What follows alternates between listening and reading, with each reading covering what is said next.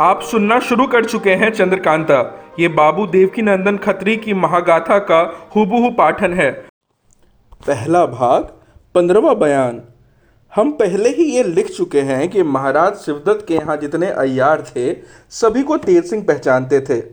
अब तेज सिंह को यह जानने की फ़िक्र हुई कि इनमें से कौन कौन से चार अयार आए हैं।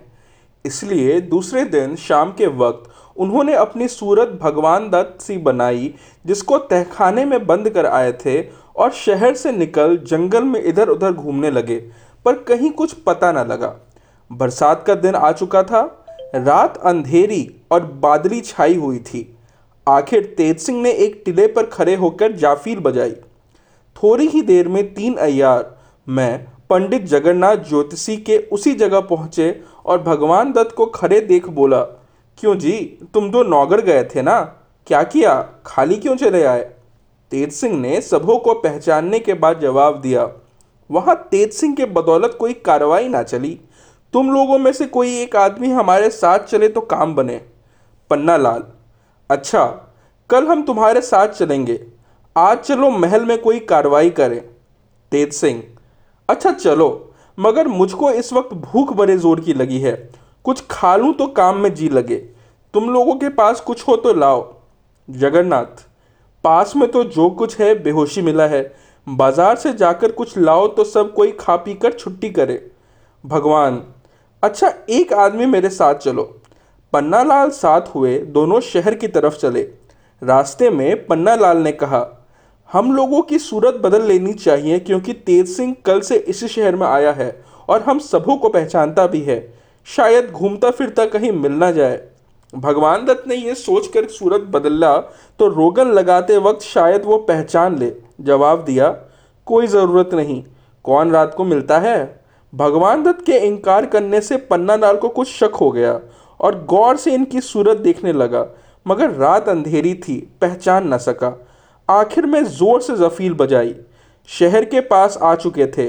अयार लोग दूर थे। जफील ना सुन सके। तेज सिंह भी समझ गए कि इसको शक हो गया। अब देर करने की कुछ ज़रूरत नहीं। झट उसके गले में हाथ डाल दिया। पन्ना लाल ने भी खंजर निकाल लिया। दोनों में खूब हो गई। आखिर में तेज सिंह ने पन्ना लाल को उठाकर दे मारा और मुश्के कश बेहोश करके गठरी बाँध ली तथा पीठ पर लाद शहर की तरफ़ रवाना हुए। असली सूरत बनाए हुए वो डेरे पर पहुँचे। एक कोठरी में पन्ना लाल को बंद कर दिया और पहरे वालों को सख्त ताकीद कर उसी कोठरी के दरवाजे पर पलंग बिछवा सो रहे, सवेरे पन्ना लाल को साथ ले दरबार की तरफ़ चल चलेंगे। उधर राम नारायण बद्रीनाथ और ज्योतिषी राह देख रहे थे कि अब दोनों आदमी खाने का सामान लाते होंगे, मगर कुछ नहीं, यहाँ तो मामला ही दूसरा था। उन लोगों को शक हो गया कि कहीं गिरफ़्तार न हो, मगर ये ध्यान में न आया कि भगवान दत्त असल में दूसरे ही कृपा निधान है। उस रात को कुछ न कर सके, पर सवेरे सूरत बदलकर खोज में निकले।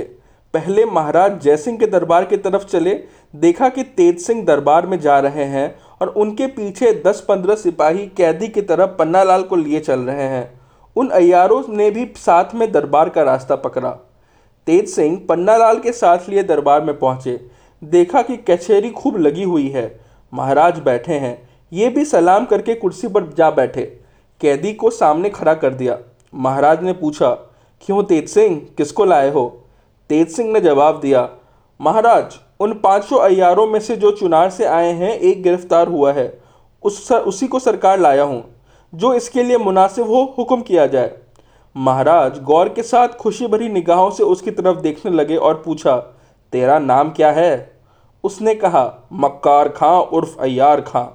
महाराज उसकी धिठाई और बात पर हंस पड़े। हुक्म दिया, बस, इससे ज़्यादा पूछने की कोई ज़रूरत नहीं। सीधे कैद खाने में ले जाकर इसको बंद करो और सख्त पहरा बिठा दो। हुक्म पाते ही प्यादिन ने उस अयार के हाथों में हथकरी और पैरों में बेरी डाल दी और कैद खाने की तरफ़ ले गए। महाराज ने खुश होकर तेज सिंह को सौ अशरफी इनाम दी। तेज सिंह ने खड़े होकर महाराज को सलाम किया और अशरफियाँ बटुए में रख लीं। राम नारायण बद्रीनाथ और ज्योतिषी जी भेष बदले हुए दरबार में खड़े होकर ये सब तमाशा देख रहे थे। जब पन्ना लाल को कैद खाने का हुक्म हुआ तो वे लोग भी बाहर चले आए और आपस में सलाह कर भारी चलाकी की। किनारे जाकर बद्रीनाथ ने जो तेज सिंह की सूरत बनवाई और राम नारायण और ज्योतिषी प्यादे बनकर तेज़ी के साथ उन सिपाहियों की तरफ़ चले, जो पन्ना लाल को कैद खाने की तरफ़ लिए जा रहे थे। पास पहुंचकर बोले, ठहरो ठहरो। इस नालायक अयार के लिए महाराज ने दूसरा ही हुक्म दिया है, क्योंकि मैंने अर्ज़ किया था कि कैद खाने में इसके संगी साथी इसको किसी न किसी तरह छुड़ा ले जाएँगे। अगर मैं इसकी अपनी हिफाजत में रखूँगा तो बेहतर होगा, क्योंकि मैंने ही इसको पकड़ा है। मेरी ही हिफाजत में ये रह भी सकेगा, सो तुम लोग इसको मेरे हवाले करो। प्यादे तो जानते ही थे कि इसको तेज सिंह ने पकड़ा है, कुछ इनकार ना किया और उसे उनके हवाले कर दिया। नकली तेज सिंह ने पन्ना लाल को जंगल का रास्ता लिया। इसके चले जाने के बाद उसका हाल हर्ज करने के लिए प्यादे फिर दरबारे में लौट आए। दरबार उसी तरह से लगा हुआ था। तेज सिंह भी अपनी जगह बैठे हुए थे। उनको देख प्यादों के होश उड़ गए और अर्ज़ करते करते रुक गए। तेज सिंह ने उनकी तरफ़ देखकर पूछा, क्यों? क्या है? उस अयार को कैद कराए? प्यादों ने डरते डरते कहा जी, उसको तो आपने ही हम लोगों से ले लिया। तेज सिंह उनकी बात सुनकर चौक पड़े और बोले, मैंने क्या किया? मैं तो तब से इसी जगह बैठा हूँ। प्यादों की जान और दर्द से सांस सूख गई। कुछ जवाब ना दे सके। पत्थर की तस्वीर की तरह जैसे के तैसे खड़े रहे। महाराज ने तेज सिंह तरफ़ देखकर पूछा, क्यों, क्या हुआ? तेज सिंह ने कहा, महाराज अयार चलाकी खेल गए। मेरी सूरत बनकर उन कैदी को इन लोगों से छुरा ले गए। ये सुन महाराज को बड़ा रंज हुआ और प्यादों पर बहुत खफा हुए। तेज सिंह ने अर्ज़ किया, महाराज, इन लोगों का कोई कसूर नहीं। अयार लोग ऐसे ही होते हैं। बड़े बड़ों को धोखा दे जाते हैं। इन लोगों की क्या हकीकत है? तेज सिंह के कहने से महाराज ने उन प्यादों का कसूर माफ़ किया, मगर उस अयार के निकल जाने का रंज देर तक रहा। बद्रीनाथ वगैरह पन्नालाल को लिए जंगल में पहुँचे। एक पेड़ के नीचे बैठकर उसका हाल पूछा। उसने सब हाल कहा। अब इन लोगों को मालूम हुआ कि भगवान दत्त को भी तेज सिंह ने ही पकड़ के कहीं छिपाया है। ये सोच सबों ने पंडित जगन्नाथ जी से कहा। आप रमल के ज़रिए दरियाफ्त कीजिए कि भगवान दत्त कहाँ है।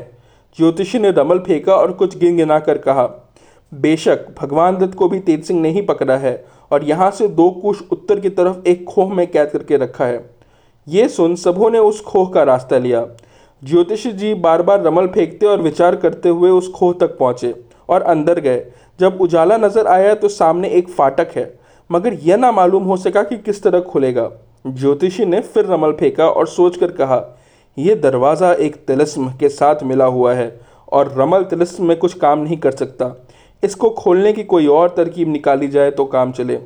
लाचार में वो सब उस खोह के बाहर निकल आए और अयारी की फ़िक्र करने लगे। पहला भाग सोलवा बयान।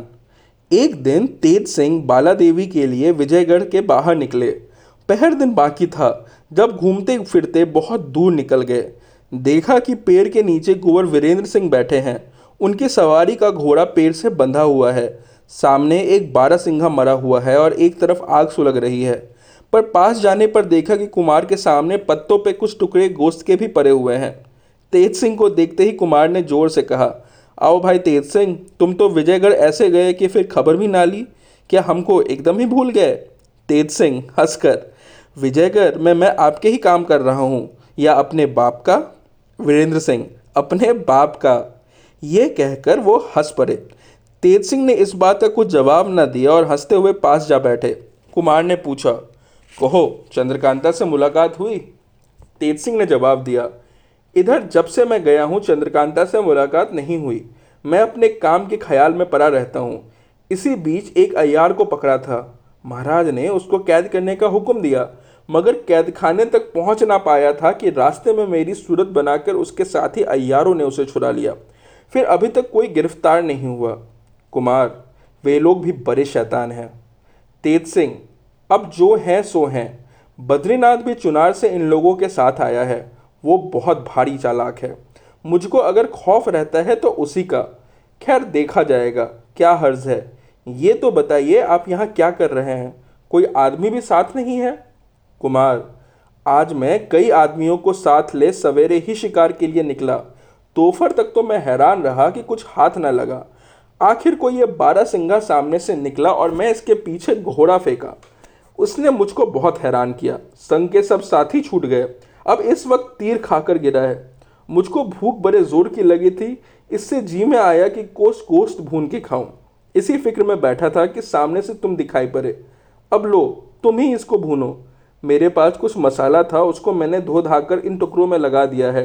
अब तैयार करो, तुम भी खाओ, मैं भी खाऊं, मगर जल्दी करो, आज दिन भर कुछ नहीं खाया। तेज सिंह ने बहुत जल्द गोश्त तैयार कर किया और एक सोते के किनारे जहाँ साफ़ पानी निकल रहा था, बैठकर दोनों खाने लगे। वीरेंद्र सिंह मसाला पोछ पोछ कर खाते, तेज सिंह ने पूछा, आप मसाला क्यों पोछ रहे हैं? कुमार ने जवाब दिया, फीका अच्छा मालूम होता है। दो तीन टुकड़े खाकर वीरेंद्र सिंह ने सोते से चुल्लू भर पानी खूब पिया और कहा, बस भाई, मेरी तबीयत भर गई। दिन भर भूखे रहने पर कुछ खाया नहीं जाता। तेज सिंह ने कहा आप खाइए चाहे ना खाइए, मैं तो छोड़ता नहीं, बड़े मज़े की बन पड़ा है। आखिर जब तक बन पड़ा, खूब खाया और तब हाथ धो कर बोले, चलिए, अब आपको नौगढ़ पहुँचा कर फिरेंगे। वीरेंद्र सिंह चलो कहकर घोड़े पर सवार हुए और तेज सिंह पैदल साथ चले। थोड़ी दूर जाकर तेज सिंह बोले ना मालूम क्यों मेरा सर घूमता है? कुमार ने कहा, तुम मांस कुछ ज़्यादा खा गए हो, उसकी गर्मी है।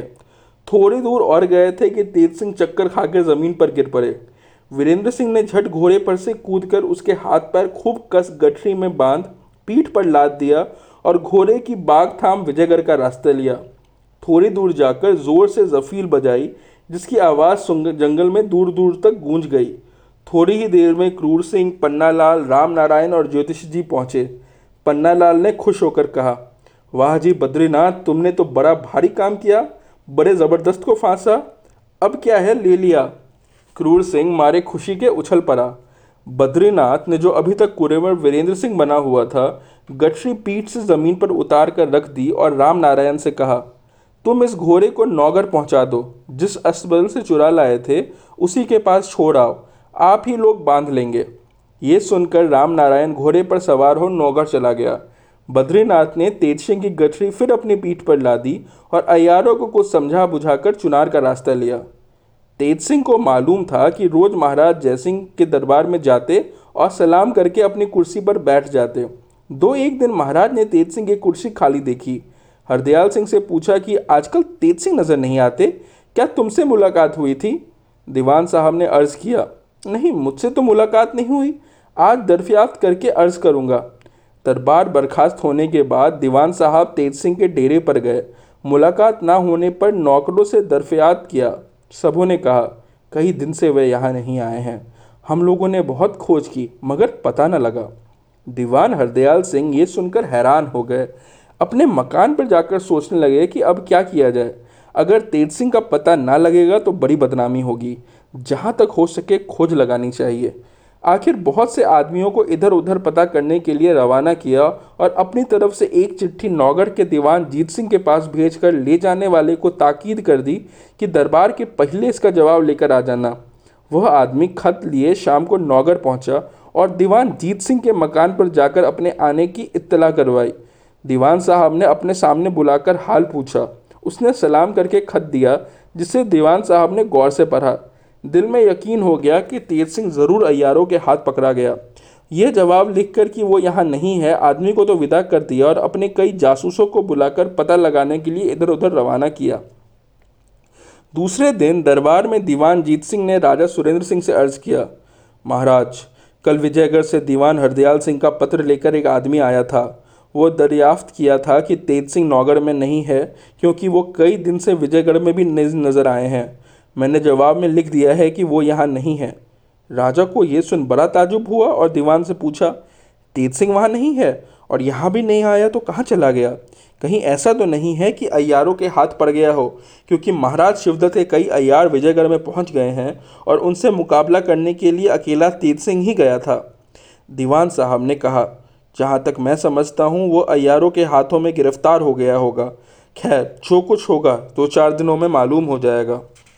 कुंवर वीरेंद्र सिंह भी दरबार में राजा के दाहिने तरफ़ कुर्सी पर बैठे ये बातें सुन रहे थे। उन्होंने अर्ज़ किया, अगर हुक्म हो तो मैं तेज सिंह का पता लगाने जाऊँ?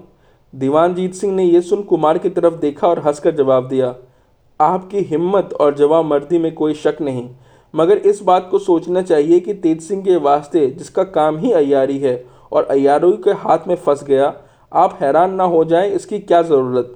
ये तो आप जानते हैं कि अगर किसी अयार को कोई एक अयार पकड़ता है तो सिवाय कैद रखने के जान से नहीं मारता। अगर तेज सिंह उन लोगों के हाथ में पड़ गया है तो कैद होगा। किसी तरह छूट ही जाएगा, क्योंकि वो अपने फ़न में बड़ा होशियार है। सिवाय इसके जो अयारी का काम करेगा, चाहे वो कितना भी चालाक क्यों ना हो, कभी ना कभी फंस जाएगा। फिर इसके लिए सोचना क्या? दस पाँच दिन सब्र कीजिए, देखिए क्या होता है। इस बीच में अगर वो ना आया तो आपको जो कुछ करना हो कीजिएगा। वीरेंद्र सिंह ने जवाब दिया हाँ आपका कहना ठीक है, मगर पता लगाना ज़रूरी है। ये सोचकर कि वो खुद चला के छूट आवेगा खोजना ज़्यादा मुनासिब नहीं। जीतना, जीत सिंह ने कहा, सच है, आपकी मोहब्बत के सबब से आपको ज़्यादा ख्याल है। खैर, देखा जाएगा। ये सुन राजा सुरेंद्र सिंह ने कहा, और कुछ नहीं तो किसी को पता लगाने के लिए तो भेज ही सकते हो। इसके जवाब में दीवान सिंह ने कहा, कई जासूसों को पता लगाने के लिए मैं भेज चुका हूँ। राजा और कुमार वीरेंद्र सिंह चुप हो रखे मगर ख्याल इस बात का किसी से दिल से ना गया। विजयगढ़ में दूसरे दिन दरबार में महाराजा जयसिंह ने हरदयाल सिंह से पूछा, कहीं तेज सिंह का पता लगा? दीवान साहब ने कहा, यहाँ तो तेज सिंह का पता नहीं लगता, शायद नौगढ़ में हो। मैंने वहाँ भी आदमी भेजा है, वह आता ही होगा। जो कुछ मालूम है, मालूम हो जाएगा। ये बातें हो ही रही थी कि खत का जवाब लिए वो आदमी आ पहुँचा जो नौगढ़ गया था। हरदयाल सिंह ने जवाब पढ़ा और बड़े ही अफसोस के साथ महाराज से अर्ज़ किया, नौगढ़ में भी तेज सिंह नहीं है। ये उसके बाप जीत सिंह के हाथ का खत मेरे खत में जवाब आया है, महाराज ने कहा। इसका पता लगाने की कुछ फ़िक्र की गई है या नहीं? हरदयाल सिंह ने कहा। हाँ कई जासूस मैंने इधर उधर भेजे हैं। महाराज को तेज सिंह का बहुत अफसोस रहा। दरबार बर्खास्त करके महल में चले गए। बात ही बात में महाराज ने तेज सिंह का ज़िक्र महारानी से किया और कहा, किस्मत का फेर इसे कहते हैं। क्रूर सिंह ने तो हलचल मचा ही रखी थी। मदद के वास्ते एक तेज सिंह आया था, सो कई दिनों से उसका भी पता नहीं लगता। अब मुझे उसके लिए सुरेंद्र सिंह से शर्मिंदगी उठानी पड़ेगी। तेज सिंह की चाल चलन, बातचीत, इल्म और चलाकी पर जब ख्याल करता हूँ, तबीयत उम्र आती है। बड़ा ही लायक लड़का है। उसके चेहरे पर उदासी तो कभी देखी ही नहीं। महारानी ने भी तेज सिंह के हाल पर बहुत अफसोस किया। इत्तेफाक से चपला उस वक्त वहीं खड़ी थी। ये हाल सुनकर वहाँ से चली और चंद्रकांता के पास पहुँची। तेज सिंह का हाल तब कहना चाहती थी, जो उम्र आता था। कुछ कह ना सकती थी। चंद्रकांते ने उसकी ऐसी दशा देखकर पूछा, क्यों? क्या है? इस वक्त तेरी अजब हालत हो रखी है। कुछ मुँह से कह तो सही? इस बात का जवाब देने के लिए चपला ने मुँह खोला ही था कि गला भर आया। आँखों से आँसू टपक पड़े। कुछ जवाब ना दे सकी। पूछा, तू रोती क्यों है? कुछ बोल भी तो। आखिर चपला ने अपने को संभाला और बहुत मुश्किल से कहा। महाराज की जवानी सुना है कि तेज सिंह को महाराज शिवदत्त के अयारों ने गिरफ़्तार कर लिया है। अब वीरेंद्र सिंह का आना भी मुश्किल से होगा क्योंकि उनका वही एक बहुत बड़ा सहारा था। इतना कहा ही था कि पूरे तौर से आँसू भर आए और खूब खुलकर रोने लगी।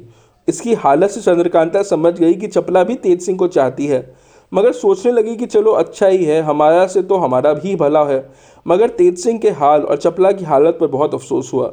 फिर चपला से कहा, उनको छुड़ाने की यही फ़िक्र हो रही है। क्या तेरे रोने से वो छूट जाएँगे? तुमसे कुछ नहीं हो सकता तो मैं ही कुछ करूँ? चंपा भी वहाँ बैठी, ये अफसोस भरी बातें सुन रही थी। बोली, अगर हुक्म हो तो मैं तेज सिंह की खोज में जाऊँ? चपला ने कहा, अभी तू इस लायक नहीं हुई है। चंपा बोली, क्यों? अब मेरे में क्या कसर है? क्या मैं अयारी नहीं कर सकती?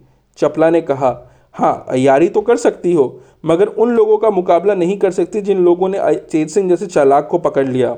हाँ अगर मुझको राजकुमारी हुक्म दे तो मैं खोज में जाऊँ, चंद्रकांता ने कहा। इसमें भी हुक्म की ज़रूरत? तेरी मेहनत से अगर छूटेगा तो जन्म भर उनको कहने लायक रहेगी। अब तू जाने में देर मत कर, जा।